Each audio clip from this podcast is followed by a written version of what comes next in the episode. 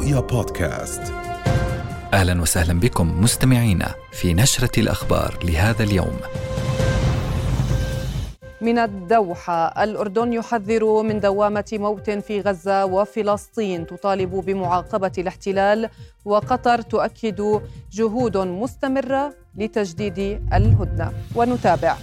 في اليوم الخامس والستين للحرب على غزة الاحتلال يقر بارتفاع حصيلة خسائره والمقاومة تؤكد القادم أعظم. على وقع دعوات فلسطينية وعالمية احتجاج عابر للحدود غدا رفضا للحرب على غزة. ونتابع أيضا على وقع تأثر القطاع بالحرب على غزة برامج تسويقية سياحية مرتقبة لإنعاش المثلث الذهبي. ونتابع في نشرتنا. في يومه العالمي دعوات لصون حقوق الإنسان في فلسطين المحتلة. وهذه العناوين ونواصل بعد الفاصل في التفاصيل.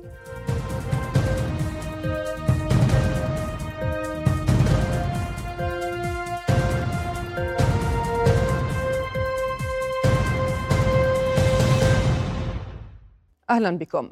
وقف إطلاق النار في غزة وحماية المدنيين العزل هو ما جدد جلالة الملك التأكيد عليه محذرا من استمرار تداعيات العدوان على قطاع غزة. هذا وحذر جلالة الملك خلال اتصال هاتفي مع رئيس وزراء هولندا مارك روتا من أعمال العنف التي يقوم بها المستوطنون المتطرفون تجاه الفلسطينيين في الضفة الغربية والتي قد تؤدي إلى خروج الوضع بالضفة عن السيطرة. وشدد جلالته على ضرورة مضاعفة المساعدات الإنسانية والإغاثية وضمان إيصالها إلى القطاع للتخفيف من آثار الكارثة الإنسانية هناك. وجدد جلالة الملك التأكيد على ضرورة التوصل إلى حل عادل للقضية الفلسطينية على أساس حل الدولتين. حذر وزير الخارجية وشؤون المغتربين أيمن الصفدي من أن كيان الاحتلال الإسرائيلي يجر المنطقة بشكل إضافي إلى دوامة من الموت وقال الصفدي خلال مشاركته في منتدى الدوحة في قطر إن العرب على خلاف كبير مع واشنطن لإنهاء فظائع كيان الاحتلال التي خلقت قدرا كبيرا من الكراهية ستطارد المنطقة لأجيال قادمة. لافتا إلى أن تل أبيب تتحدى الأسرة الدولية وتتوقع تقبل العالم لهذا الواقع. وأضاف الصفدي أنه يمكن وصف الحرب في غزة بالمجهود الممنهج لإفراغ القطاع من سكانه. We're extremely disappointed that uh, the uh, UN resolution, which was simply calling for a humanitarian pause, that, that was vetoed. Uh, in the United States, we had a very blunt conversation with, with, with, with Secretary uh, Blinken. Uh, all of us, uh, the Arab and Muslim delegation, were very clear. Our priorities are, are, are, are, are set. Stop the aggression, allow sufficient humanitarian supplies into all parts of Gaza, ensure protection of, of, of civilians. وعلى المنبر ذاته في الدوحة قال رئيس الوزراء الفلسطيني محمد شتية إن الولايات المتحدة مسؤولة تماما مثل تل أبيب عن قتل المدنيين في غزة بإعطائها الضوء الأخضر لذلك وأضاف شتية أنه بعدما عرقلت الولايات المتحدة قرار مجلس الأمن الدولي ينبغي تحميل الأمريكيين المسؤولية عن العنف بحق الفلسطينيين في غزة والضفة الغربية المحتلة I think Israel should be put on sanctions. Israel should not be allowed to continue violating international humanitarian law, international law, United Nations resolutions. One. Second important issue. Second important issue.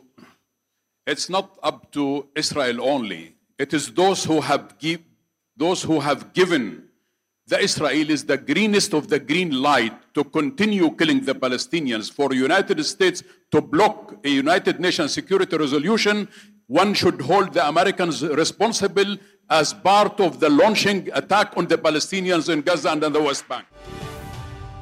وكان رئيس الوزراء القطري محمد بن عبد الرحمن آل ثاني أكد خلال منتدى الدوحة أن جهود الوساطة لتجديد الهدنة بين تل أبيب وحركة حماس مستمرة على الرغم من قصف الاحتلال الإسرائيلي المكثف الذي يضيق المجال أمام تحقيق نتائج.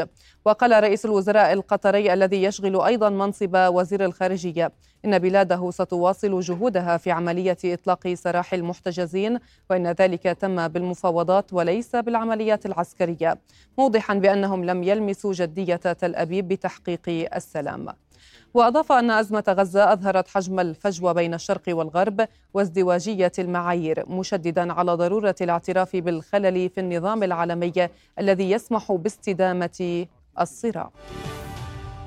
ومن الدوحة أيضا أعرب الأمين العام للأمم المتحدة أنطونيو غوتيريس عن أسفه لفشل مجلس الأمن الدولي باتخاذ قرار بوقف إطلاق النار في قطاع غزة. منددا بانقسامات أصابته بالشلل. وأكد غوتيريس أن هناك خطرا شديدا لانهيار النظام الإنساني مضيفا أن الوضع يتدهور بسرعة ويتحول إلى كارثة ذات آثار محتملة لا رجعة فيها على الفلسطينيين ككل وعلى السلام والأمن في المنطقة. في اليوم الخامس والستين من الحرب على غزة واصل طيران الاحتلال الإسرائيلي حملة القصف الوحشية على منازل المدنيين ومراكز النازحين. كما استهدف قصفه المدفعي المكثف مناطق عدة أبرزها مدينة غزة ورفح وخان يونس. وأقدمت قوات الاحتلال على إحراق مدرسة خليفة في منطقة مشروع بيت لاهية بعد طرد النازحين منها وتركهم في العراء. وفي جباليا أسفرت غارات الاحتلال عن عشرات الشهداء والجرحى كما استشهد 16 فلسطينيا وأصيب آخرون بجروح في قصف استهدف وسط مدينة خان يونس. وشنت طائرات الاحتلال غارات متزامنة على مخيمات الانصارات والمغازي والزوايد وسط القطاع وحي التفاح وحي الشجاعية شرقاً. وفي وقت سابق قصفت مدفعية جيش الاحتلال محيط المستشفى الأوروبي في خان يونس وشن طيرانه غارات كثيفة على المنطقة الواقعة بين رفح وخان يونس ومدينة دير البلح. تواصل المقاومة الفلسطينية تصديها لتوغلات قوات الاحتلال البرية حيث دارت معارك شرسة في عدة محاور أبرزها خان يونس والفلوجة ومخيم جباليا والشجاعية. وشهدت الأحياء الشرقية من مدينة غزة اشتباكات ضارية بالأسلحة الرشاشة الثقيلة. وأجهزت المقاومة وفق إعلانها على 15 جنديا بالكامل في منطقة المعري وثلاثة عشر جنديا من مسافة صفر في منطقة الفالوجة شمالية قطاع غزة. كما ذكرت أنها استهدفت قوة للاحتلال تحصنت داخل مبنى غرب مخيم جباليا بقذيفة مضادة للأفراد. وأعلنت المقاومة لاحقا استهداف ست آليات وجرافة عسكرية غرب جباليا بقذائف مضادة للدروع والدبابتين في منطقة المحطة وأخرى شرق مدينة خان يونس. وفي ساعات الصباح الأولى استهدفت المقاومة دبابة ميركافا في تل الزعتر وأجهزت على قناص للاحتلال في الفالوجة. من جهته قال أبو عبيدة الناطق باسم كتائب القسام إنهم دمروا أكثر من 180 آلية عسكرية كليا أو جزئيا منذ انتهاء الهدنة. كما أجهزوا على عدد كبير من الجنود الإسرائيليين بشكل محقق. وفي ظهوره الأول منذ انتهاء الهدنة المؤقتة أكد أبو عبيدة أن الهدنة أثبتت مصداقية المقاومة. وأكد أيضا أن الاحتلال لا يزال يتلقى الضربات وأن القادم أعظم. نعلن بعون الله وخلال عشرة أيام من عودة العدوان واستئناف القتال تمكن مجاهدينا من التصدي لقوات العدو المتمركزة في محاور ما قبل انتهاء الهدنة المؤقتة أو تلك القوات التي توغلت في محاور جديدة في شمال قطاع غزة ووسطه وجنوبه من بيت حانون إلى خان يونس. حيث وبعد تقرب مجاهدينا من القوات المتمركزة في مواقع تم تحصينها بغطاء جوي كثيف وسواتر أرضية تمكن مجاهدونا بفضل الله من التدمير الكلي أو الجزئي لأكثر من 180 آلية عسكرية خلال هذه الأيام العشرة بحسب ما تم توثيقه لدينا حتى الآن بين ناقلة جند ودبابة وجرافة في مناطق الشجاعية والزيتون والتوام والشيخ رضوان. وفي مخيم جباليا وبيت لاهيا وبيت حانون. من جهته أعلن جيش الاحتلال الإسرائيلي ارتفاع حصيلة قتلاه إلى 426 جنديا وضابطا منذ السابع من أكتوبر الماضي. منهم 102 منذ بدء العملية البرية.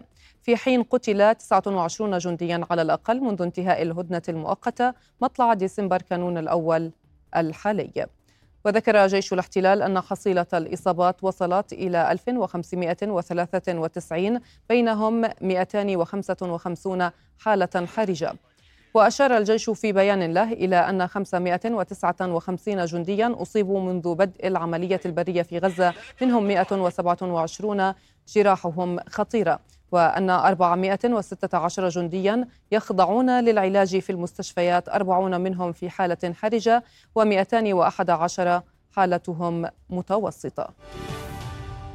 دعوات عالمية انطلقت لإضراب شامل يوم غدا الاثنين لكافة مناحي الحياة للمطالبة بوقف العدوان على قطاع غزة وتضامنا مع الشعب الفلسطيني. وتتمحور فكرة الإضراب بحسب النشطاء حول الامتناع من الذهاب إلى مراكز العمل والمدارس وفتح المحال والمراكز التجارية وشل كافة مناحي الحياة. من جانبها أشادت حركة حماس بالحراك العالمي داعية كل الأحرار في العالم إلى المشاركة فيه. انطلقت وعلى نطاق واسع وممتد دعوات على منصات التواصل الاجتماعي تدعو لإضراب شامل حول العالم يوم غد الاثنين. للتضامن مع أهالي قطاع غزة في وجه حرب الاحتلال المتواصل عليهم. ورفضا لاستخدام الولايات المتحدة الفيتو ضد مشروع قرار في مجلس الأمن يطالب بوقف إطلاق النار في غزة. الإضراب هو رسالة من العالم للشعب الفلسطيني لوقوف شعوب الكرة الأرضية إلى جانب الحقوق المشروعة للشعب الفلسطيني رفضا لحرب الإبادة التي تمارسها دولة الاحتلال بحق شعبنا. والتناغم والتفاعل على المستوى العربي والإقليمي والدولي يعطي رسالة واضحة بأن العالم موحد في رفض هذه الهيمنة الأمريكية ورفض آه، هذه الحرب آه، المسعورة على شعبنا الفلسطيني.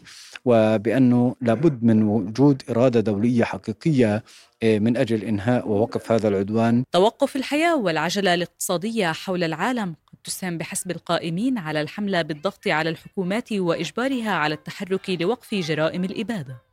الإضراب بحسب الإعلان سيشمل قطاعات التجارة والبنوك والمواصلات والطيران والمدارس والجامعات. اليوم البشرية موحدة والإنسانية تنتصر لذاتها دفاعا عن الكرامة والعدالة الإنسانية في وجه الظلم والهيمنة ومحاولات آه، آه، الأمريكية لفرض إملاءات على الشعب الفلسطيني. اليوم نقول بأن أحرار العالم وكل النشطاء على امتداد الكرة الأرضية يقفون بشكل واحد في هذا الإضراب الذي لم تشهد له الكوكب الأرض مثيل كثيرا في التاريخ الحديث ولا القديم آه، أن يتوحد في إضراب شامل لأن يتم شل كافة المرافق في الكرة الأرضية والاقتصادية والتجارية والمدارس والجامعات ويشمل كافة مناحي الحياة. هذا بحد ذاته هو رسالة للاحتلال وللولايات المتحدة الأمريكية برفض هذا العدوان الهمجي الإرهابي. فلسطين لبت النداء سريعا وبدأت النقابات والوزارات الفلسطينية تعلن الانضمام للإضراب العالمي. فيما دعت القوى الوطنية والإسلامية للخروج للشوارع والساحات ونقاط التماس مع المحتل. من فلسطين المحتلة آية الخطيب رؤيا. والآن ينضم إلينا شبكة مراسلين في الأراضي الفلسطينية. ينضم إلينا من رفح غازي العلول من مدينة رام الله أسيل سليمان ومن مدينة الخليل محمد العدم. والبداية معك غازي. إذا ما هي آخر التطورات ميدانيا غازي وما هي المناطق التي هي يعني هي عين أو تسلط عليها قوات الاحتلال التركيز في هذه الأوقات تحديدا. بالفعل هي ثلاثة محاور. المحور الأول هو شمال القطاع بالتحديد مخيم جباليا الثاني هو حي الشجاعية والثالث بطبيعة الحال التركيز الأكبر عليه هو هي منطقة شرق خان يونس. وفي الثلاثة مناطق هناك تصدي من قبل المقاومة الفلسطينية للآليات العسكرية الإسرائيلية المتوغلة نحو العمق فعليا يمكن فهم بأن مدينة غزة وشمال القطاع آه، باتت خرابا بفعل آلة الحرب الإسرائيلية التي لم تبقي ولم تذر في هذه المناطق. وبقي حي الشجاعية الآن ومخيم جباليا هي المناطق التي لم تتوغل فيها آليات الاحتلال وبطبيعة الحال هو يريد أن يكرر تجربة باقي المناطق على هاتين المنطقتين من خلال الكثافة النارية ومن خلال الدمار الكبير الذي يلحقه بمنازل المدنيين في هذه المناطق. أيضا في بالتحديد في يبدو أن فقدنا الاتصال مع غازي. ننتقل مباشرة إلى أسيل سليمان من مدينة رام الله. إذا إضراب مقرر يوم غد تضامنا مع الأهالي في قطاع غزة. ما آخر التطورات إزاء ذلك أسيل؟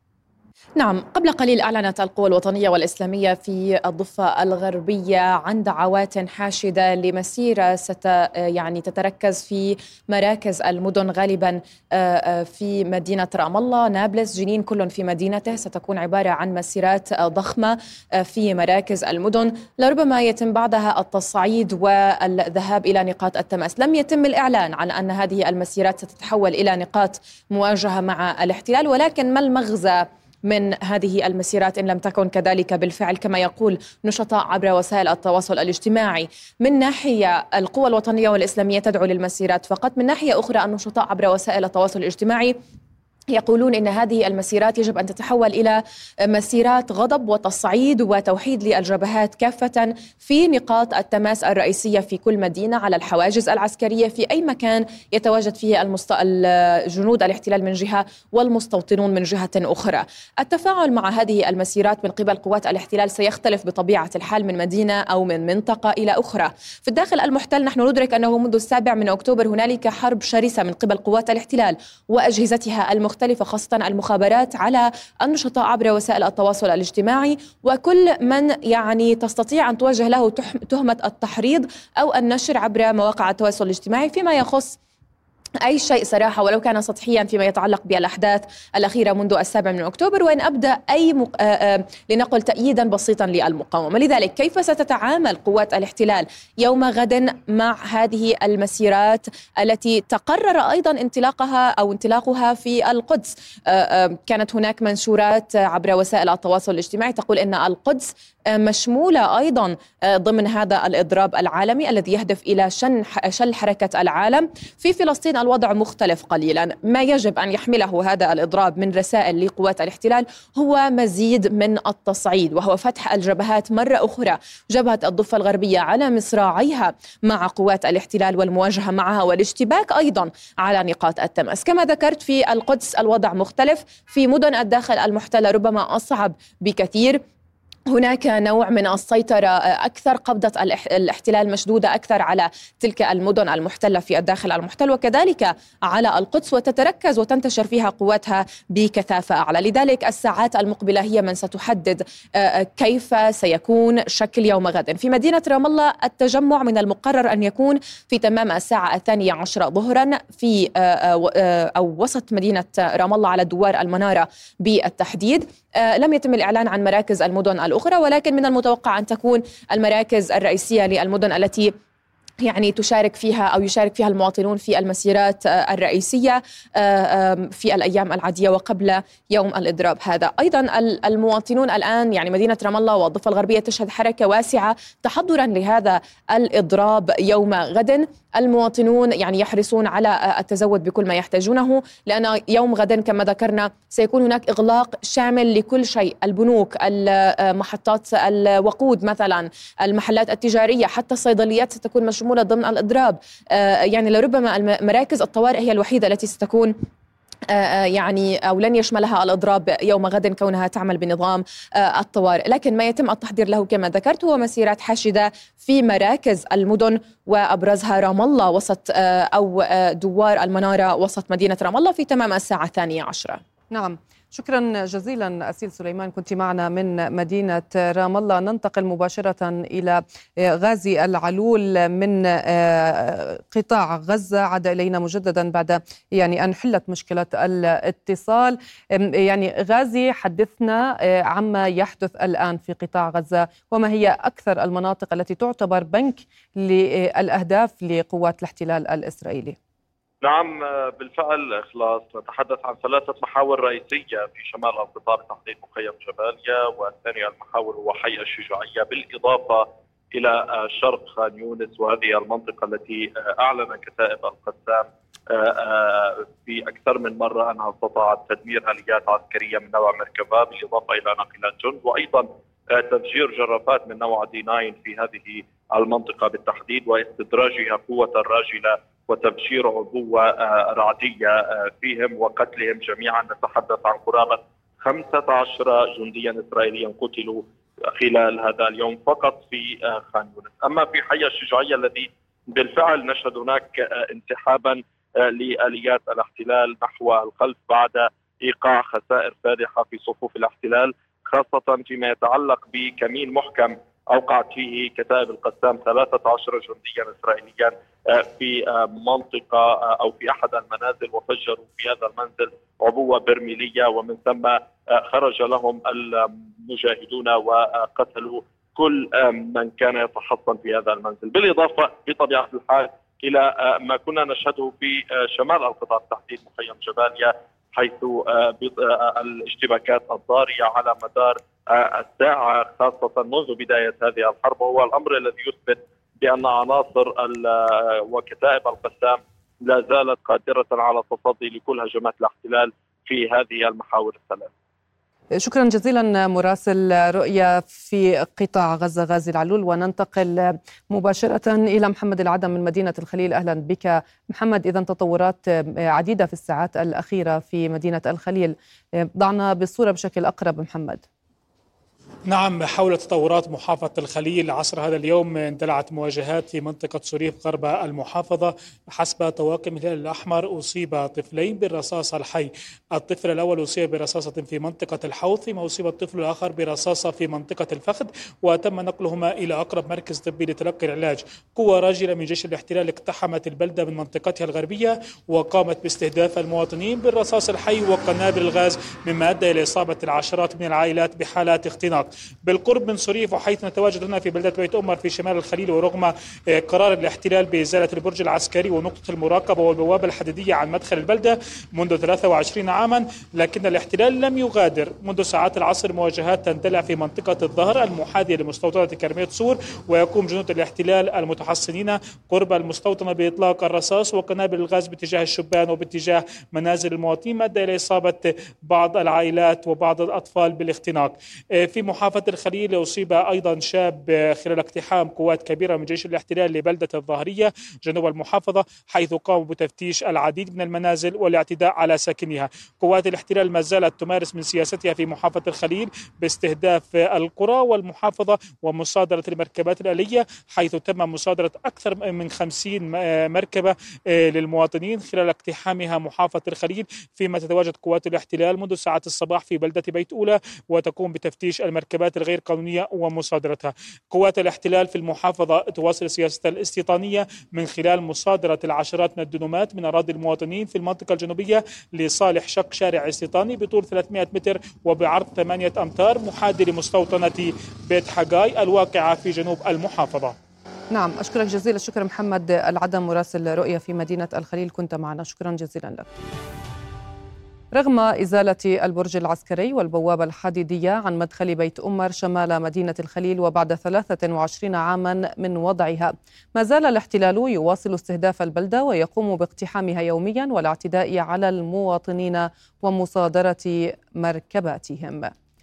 أهالي البلدة والمناطق المجاورة كانوا قد دفعوا أثمانا كبيرة من الشهداء والجرحى والأسرى على مدار 23 عاما من المعاناة التي سببها وضع هذا البرج على مدخل البلدة وتقييد حركة المواطنين إضافة إلى الإهانات التي كانوا يتعرضون لها من قبل جيش الاحتلال. البرج من عام 2000 يعني بتحكي هي إحنا في 2023 23 سنة إلى متواجد على مدخل البلده طبعا هذا البرج قتل مئات عشرات من الشهداء صوب مئات من الجرحى بسبب تم الاعتقالات المضايقات على مدخل بيت أمر. ورغم يعني إزالة هذا البرج يعني الاحتلال وما زال يتواجد. وكل يوم بيطلع وإن صارت في هناك جنازة بيجي الجيش وبطخ وبطلق النار وقبل يومين أطلق النار وصوب شب. إذا المضايقات موجودة رغم وجود أو عدم وجود البرج على أنها المضايقات من قبل الجيش موجودة. إذا الاحتلال يقول بأن مناطق سي وما زالت تحت السيطرة الإسرائيلية. بمعنى هذه هي مناطق سي ويسيطر عليها الجيش الإسرائيلي. يمنع البناء يمنع التوسيع يمنع أقول لك نظافة الشارع حي الشارع زي ما هو. لو فكرت البلدية تيجي تسوي أي شيء بيمنعوها بقول لهم إيش؟ إنها تحت السيطرة الإسرائيلية. اذا بما إن كل شيء موجود تحت الاحتلال إذا الاحتلال هو موجود إذا الاحتلال هو ما رحل. تتواصل الاشتباكات بوتيرة تصاعدية على الحدود مع لبنان. إذ دوت صفارات الإنذار اليوم في المستوطنات الإسرائيلية في الجليل الغربي بعد رصد 15 صاروخا أطلق من جنوب لبنان. حزب الله اللبناني قال إن مقاتليه هاجموا بطائرات مسيرة مقر قيادة لجيش الاحتلال الإسرائيلي جنوب ثكنة يعرى قبالة الحدود اللبنانية واوقعوا إصابات فيه. وكان قد أعلن الحزب الذي يتبادل القصف مع جيش الاحتلال عبر الحدود منذ أسابيع أنه استهدف موقع جل العلام بالأسلحة المناسبة وأنه حقق إصابة مباشرة بدورها قالت الوكالة الوطنية للإعلام في لبنان إن الجيش الإسرائيلي شن اليوم أربع غارات جوية وقصفا مدفعيا على مناطق حدودية جنوب البلاد. اتهم المفوض العام لوكالة الأمم المتحدة لغوث وتشغيل اللاجئين الفلسطينيين الأونروا فيليب لازاريني اتهم تل أبيب بتمهيد الطريق لطرد سكان قطاع غزة جماعيا إلى مصر عبر الحدود. لازاريني أشار في مقال رأي نشرته صحيفة لوس أنجلوس تايمز إلى الأزمة الإنسانية المتفاقمة في غزة واحتشاد المدنيين النازحين الذين فروا من القتال بشكل متزايد قرب الحدود في الشمال ثم الجنوب. ورأى المفوض العام للوكالة الأممية إلى أن الدمار واسع النطاق في شمال قطاع غزة وما نتج عنه من عمليات نزوح هي مرحلة أولى من هذا السيناريو. وأشار أيضا إلى أن المرحلة التالية تتمثل في إجبار المدنيين على مغادرة مدينة خان يونس جنوبا بالقرب من الحدود. وقال لازاريني إذا استمر هذا المسار فإنه سيؤدي إلى ما يسميه الكثيرون بالفعل النكبة الثانية وأن غزة لن تكون أرضا للفلسطينيين بعد الآن. من جانبه حذر المدير العام لمنظمة الصحة العالمية من أثر كارثي على الصحة للحرب التي دخلت شهرها الثالث في قطاع غزة. هذا وقال في افتتاح جلسة استثنائية للمجلس التنفيذي للمنظمة في جنيف إن تأثير النزاع على الصحة كارثي مؤكدا أن أفراد الطواقم الصحية يؤدون مهمات مستحيلة في ظروف صعبة. وأضاف مدير المنظمة أن النزوح سيخلق ظروفا مثالية لانتشار الأمراض لافتا إلى مؤشرات مثيرة للقلق تدل على وجود أمراض وبائية وسط توقعات بأن يتفاقم الخطر مع تدهور الوضع واقتراب فصل الشتاء. والآن ننتقل بكم إلى النشرة الاقتصادية مع الزميل حمدان عايش. مساء الخير حمدان. مساء الخير إخلاص.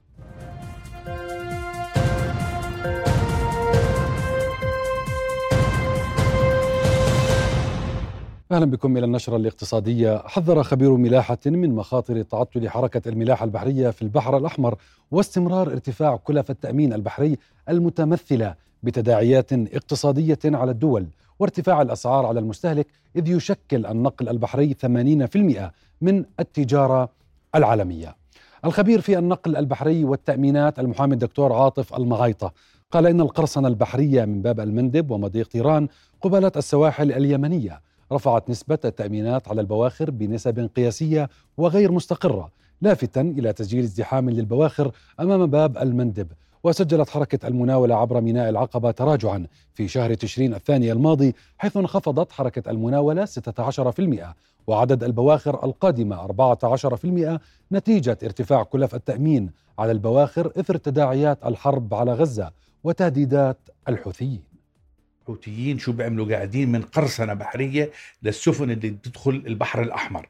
وإحنا كما موجودين في البحر الأحمر إحنا ومصر والسعودية نتأثر كثير. هذا الحكي بيؤدي إنه ارتفاع السلع بكرة لأنه راح يغيروا اتجاه آه، البحري تبعهم وراح تزيد مدة السفره بدل ما تكون بيومين أو ثلاثة راح تقعد 20 و30 يوم. هذا بدي إلى ارتفاع الكلف على البضاعة وبيدفعها المستهلك بالنهاية. وبرضه نفس الشيء إحنا رح نكون عندنا تكلفة إضافية بالتأمين لأن أصبحت منطقة البحر الأحمر غير آمنة. وأثر هذا الحكي على ازدحام السفن خارج باب المندب. حاليا في سفن كثير متأخرة ومتاثره وراح يتأثر فيها قناة السويس. قناة السويس راح يكون فيها تأثير كثير وراح يرتفع فيها المناولة والنقل في هذا السفن. قال وزير الصناعة والتجارة والتموين يوسف الشمالي إنه تم الاستغناء عن استخدام ميناء حيفا لتصدير البضائع الأردنية إلى الولايات المتحدة الأمريكية وغيرها مع افتتاح خط تصدير جديد في نهاية شهر كانون الثاني الماضي برسوم شحن وتكلفة نقل أقل. للاطلاع أكثر ينضم إلينا عبر الهاتف نقيب وكلاء الملاحة البحرية دريد محاسنة. أهلا بك سيد دريد. أهلا. بداية هل تم الاستغناء عن ميناء حيفا؟ وهل لهذا الميناء أهمية اقتصادية؟ هو حقيقة يستغنى أو لا يستغنى هو واقع ضروري أو أو عدم ضرورة. إحنا صادراتنا أو عبر حيث قليل جدا. فيما عدا ما ينتج آه، في مدينة الحسن الصدايا الصناعية ويصدر منه إلى حيفا. وهذا يعني إذا قارنت صادراتنا عبر ميناء حيفا مع العقبة هي لا تتجاوز بأقصى حالات 16 من الإجمالي. فهي محدودة وحاليا طبعا آه، بدها تتم بدها تتم آه، لضرورات معينة. لكن مصانع الألبسة اللي موجودة في مدينة الحسن الصناعية مؤخرا آه، بدأت تقيم في العقبة برد التصوير عبر ينتج من الرسوم أو ما يترتب من الرسوم على البواخر اللي بتمر من عبر قناة السويس إلى أمريكا آه، بجعل في اغلى من إنه آه، أو مع البضائع المصدره أو قادمه من حتى تسمح آه، لو سمحت سيد دريد يعني هل بالإمكان تغيير المكان؟ اللي حضرتك جالس فيه للصوت عشان هناك تقطيع في الصوت سيد دريد. آه تفضل تفضل. آه، يعني طب من هي أكثر الجهات آه، التصديرية المستفيدة آه، من ميناء حيفا؟ أكثر الجهات التصديرية هي مصانع الألبسة في مدينة الحسن الصناعيه. نعم. وهذه طبيعة لقربها من حيفا من إربد إلى حيفا و لسهولة عدم مرور البواخر في قناة السويس اللي بتصدر من حيفا إلى أمريكا. إحنا ما عندناش خط مباشر من العقبة إلى إلى أمريكا آه، البواخر اللي بتجينا بتضطر تذهب إلى أوروبا ومن أوروبا إلى أمريكا أو أو عبر مسارات أخرى. نعم آه، سيد ريد آه، بعتذر بسبب تقطيع الصوت في السؤال السابق. قمت بسؤالك هل تم الاستغناء عن مناحفة أنت جاوبت بهناك أصبح أو هناك في ضروريات. ما هي هذه الضروريات التي تحدثت عنها؟ قرب ميناء حيفا لمصانع الألبسة في مدينة الحسن الصناعية في إربد هي واحد. نعم. ثاني شيء رخص ميناء حيفا للمصدرين مقارنة بالعقبة. أنت بدك إذا بدك تصدر عبر العقبة أي بضاعة منتجة في الأردن بدك تدفع رسوم قناة السويس وهذا بيجعل الكلفة أعلى. كما أنه ميناء العقبة كلفة بهذا الشأن بيكون أغلى من ميناء حيفا. لكن إحنا مجمل ما يصدر أو يتعامل معه الأردن مع من ميناء حيفا لا يتجاوز 16% من مجمل البضائع المصدرة إلى إلى الخارج. نعم، طب هل تأثرت حركة الملاحة عبر آه، ميناء آه، حيفا بالحرب على غزة؟ آه، طبعا تأثرت بكل ال... يعني أنت يعني 16% أنت تحدثت عن 16% كم أصبحت النسبة؟ لا ما لا, لا تستطيع أن تقيسها في شهر، هي م. كان في انخفاض ملموس لكنه لا يمكن قياسه في شهر على المدى البعيد على مدى سنة نعم. طبعا راح ينقص هذا الكلام وراح ينقص هذا هاي النسبة راح تنقص عن ذلك. نعم. طيب هل أسهم الخط الجديد المباشر آه الذي آه, آه، افتتح آه في بداية العام الحالي مع الولايات المتحدة في تقليل آه الكلف أو زيادة الصادرات؟ تباعا راح يساهم. إذا إذا خفضنا كلفة النقل بدءا من رسوم ميناء الحاويات في العقبة للمصدر إلى أمريكا وبعد ذلك حتى تسهيل إقامة المصانع في العقبة يعني كما أخبرتك في البداية مصانع الألبسة اللي في إربد أيضا أقامت مصانع في العقبة فبصير أي شيء بده يصدر منهم للولايات المتحدة يتم عبر العقبة أسهل من ذلك. وما ننساش أنه ميناء العقبة يجب أن ينافس بالكلفة. يعني إحنا مش فقط وطنيا متحمسين لاستعمال فقط مينائنا الوطني لكن أيضا يجب أن تكون الكلفة أقل ونستطيع الاستغناء فيه عن استخدام ميناء حيفا. يعني يعني هناك نية للاستغناء الكامل عن ميناء حيفا. إن شاء الله نعم. نعم. طيب لنتحدث قليلا عن رسوم التأمين آه، البحري على السفن عبر البحر الأحمر. هل ترى عليها تغيير إثر تداعيات الحرب على غزة سيد دريد؟ أنا سمعت الزميل آه، اللي سبقني بالكلام وتكلم عن زيادة رسوم.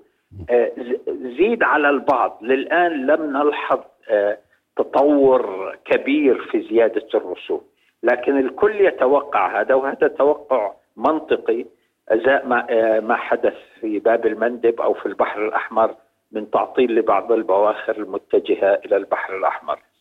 إن شاء الله هذا ما يتم لكن في بعض البواخر إجت على العقبة وما كانش عليها زيادات رسوم لكن إذا استمر الوضع آه، مقلق في البحر الأحمر أو في الهجمات الحوثية على البواخر نعم سيتم زيادة التأمين وسيتعطل نعم. إلى حد ما الإبحار عبر البحر نعم. الأحمر آه، سيد دريد بشكل سريع متى تتوقع الاستغناء الكامل عن ميناء حيفا؟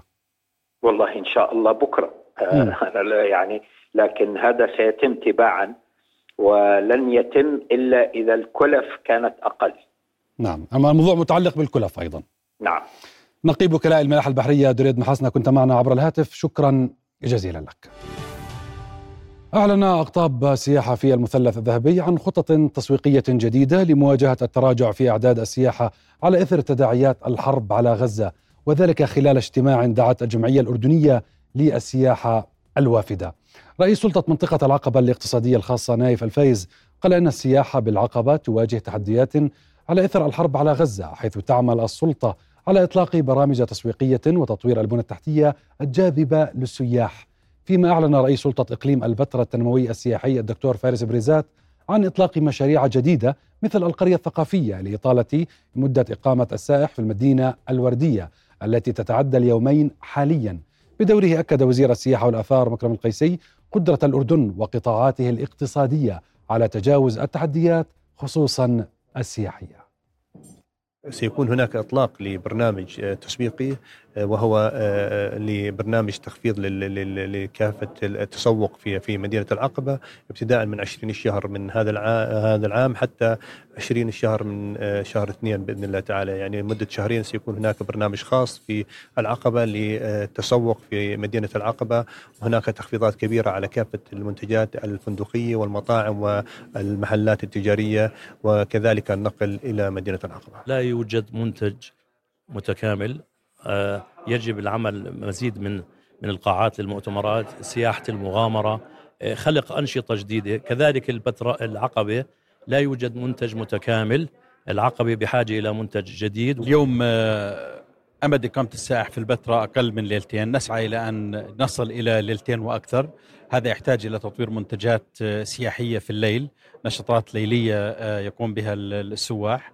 اليوم لدينا بعض النشاطات ولكنها غير كافية. آه، سنقوم بإطلاق القرية الثقافية قريبا وسيكون فيها نشاطات ليلية ونهارية أيضا. آه، نسعى من خلال ذلك أيضا لاستهداف أسواق جديدة لمنطقة البتراء. آه، لدينا اليوم أكثر من 3200 غرفة فندقية و1200 غرفة فندقية تحت الإنشاء. شخصت لجنة السياحة والغذاء النيابية واقع السياحة العلاجية في الأردن في ظل التحديات التي تواجهها خصوصا المنافسة مع دول المنطقة وذلك خلال اجتماع مع وزيري الصحة والسياحة والآثار. وزير السياحة والآثار مكرم القيسي قال إن عدد الوافدين للعلاج خلال الأشهر العشر الأولى من العام الحالي بلغ نحو 173 ألفا مسجلا تراجعا بالمقارنة مع عام 2018 الأعلى بعدد الوافدين للسياحة العلاجية وبنسبة 35% وأرجع الوزير التراجع إلى المنافسة الكبيرة من بعض دول المنطقة مثل تركيا والسعودية فضلا عن تقييد منح تأشيرات لبعض الجنسيات مشددا على ضرورة تفعيل دور المكاتب السياحية في استقطاب المرضى من الدول المستهدفة. من جانبه قال وزير الصحة فراس لواري إن الوزارة تعمل على متابعة الشكاوى الواردة ذات الصلة بارتفاع فواتير العلاج الصادرة عن بعض المستشفيات الخاصة وتعمل على إعادة الفروقات المالية.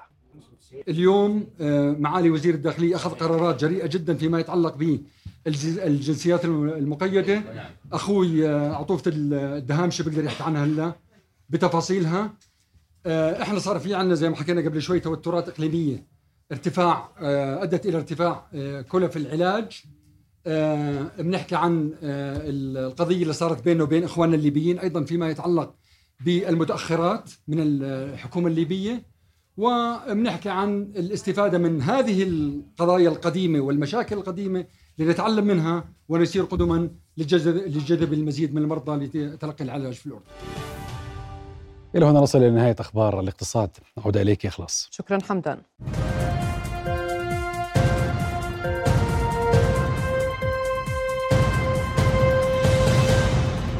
أهلا بكم من جديد. دعا المركز الوطني لحقوق الإنسان إلى ضرورة استنهاض القيم الإنسانية الواردة في الإعلان العالمي لحقوق الإنسان بعد مرور 75 عاما عليه، والذي يصادف اليوم في ظل ما يشهده قطاع غزة وفلسطين من عدوان إسرائيلي. وفي يومه العالمي يأتي قتل الفلسطينيين وتشريدهم أقصى درجات الاستباحة. وين بدي أروح في اولادي وين بدي أروح في اغراضي والله شاردين على رفح. وإن شاء الله يكون أمان بس فيش أمان بتهيألي وين بنروح قاعدين بنموت مش عارفين إحنا وين بدنا نروح. والأمان بالله أنا مش شايف منطقة آمنة.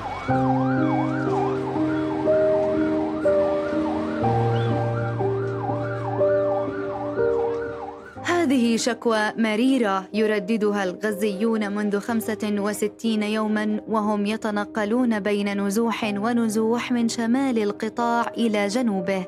في اليوم العالمي لحقوق الإنسان ينتهك الاحتلال أبسط الحقوق في الأمن والإقامة والعيش بسلام داخل أكبر سجن مفتوح في العالم.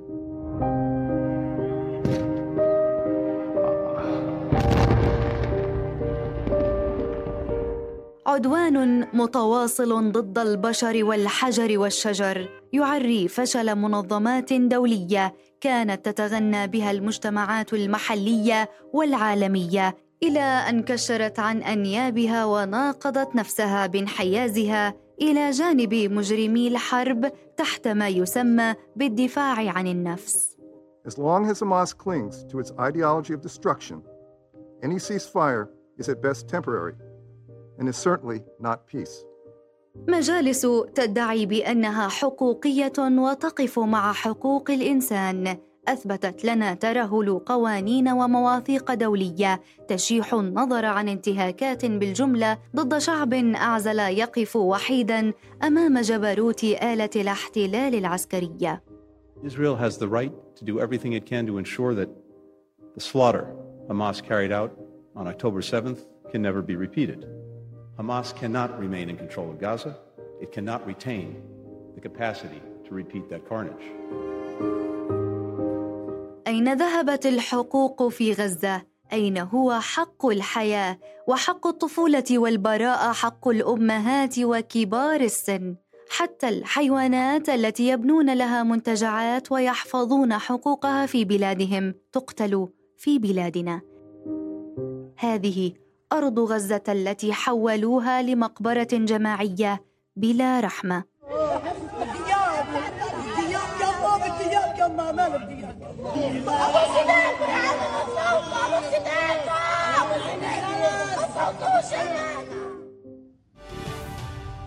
يواصل الأردنيون تنفيذ وقفات تضامنية مع الأهل في قطاع غزة تنديدا بعدوان الاحتلال المتواصل لليوم الخامس والستين ومن الرابية في محيط سفارة الاحتلال ينضم إلينا مراسلنا من هناك أسامة بليبلي أهلا بك أسامة. إذا أسامة هناك دعوات عربية وعالمية لإضراب شامل يوم غد الاثنين تضامنا مع قطاع غزة. ولكن ماذا عن الشارع الأردني؟ نعم إخلاص يعني بالفعل تتجدد الوقفات الاحتجاجية في كل مساء في عدد من مناطق المملكة وتحديدا العاصمة عمان. وكما نرصد دائما منطقة ساحة مسجد الكالوتي هي الأكثر شهرة لهذه الوقفات الاحتجاجية. يمكن أن نؤكد أيضا ونشير ومن خلال اطلاعنا على هذه الوقفات ورأي الشارع الأردني الرافض للانتهاكات الإسرائيلية المستمرة بحق الغزيين يمكن أن ننوه بأن هنالك أيضا دعوات جديدة بدأت تنطلق بما يتعلق في عملية الإضراب الشامل الذي بدأ الأغلب يتحدث عنه يعني كانت أعلنت وكالة الأمم المتحدة لغوث وتشغيل اللاجئين الفلسطينيين الإنروا وتحديدا في إقليم الأردن يوم غد الاثنين يوم إضراب عام وشامل وهنالك العديد أيضا من المؤسسات الخاصة التي بدأت تعلن بأن يوم غدا سيكون يوم إضراب شامل وذلك كآلية للاحتجاج على الانتهاكات الإسرائيلية المستمرة بحق الغزيين أيضا والضفة الغربية. يعني يمكن أن نلخص المشهد الأردني بأنه يحاول وبكل السبل تطوير عملية الاحتجاجات من خلال الوقفات من خلال جمع التبرعات ومن خلال أيضا الإضرابات الشاملة. ويمكن أن نشير إلى أنه منذ أيام أيضا كان هنالك إضراب جزئي للمحلات التجارية.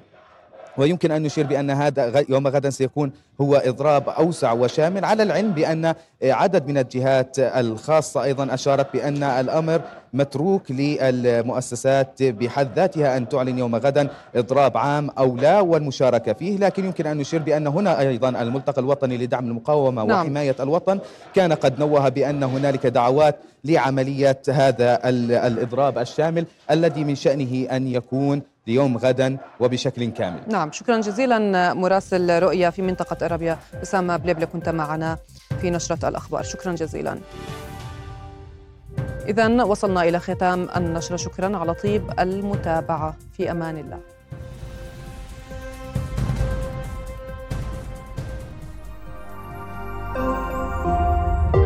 رؤيا بودكاست.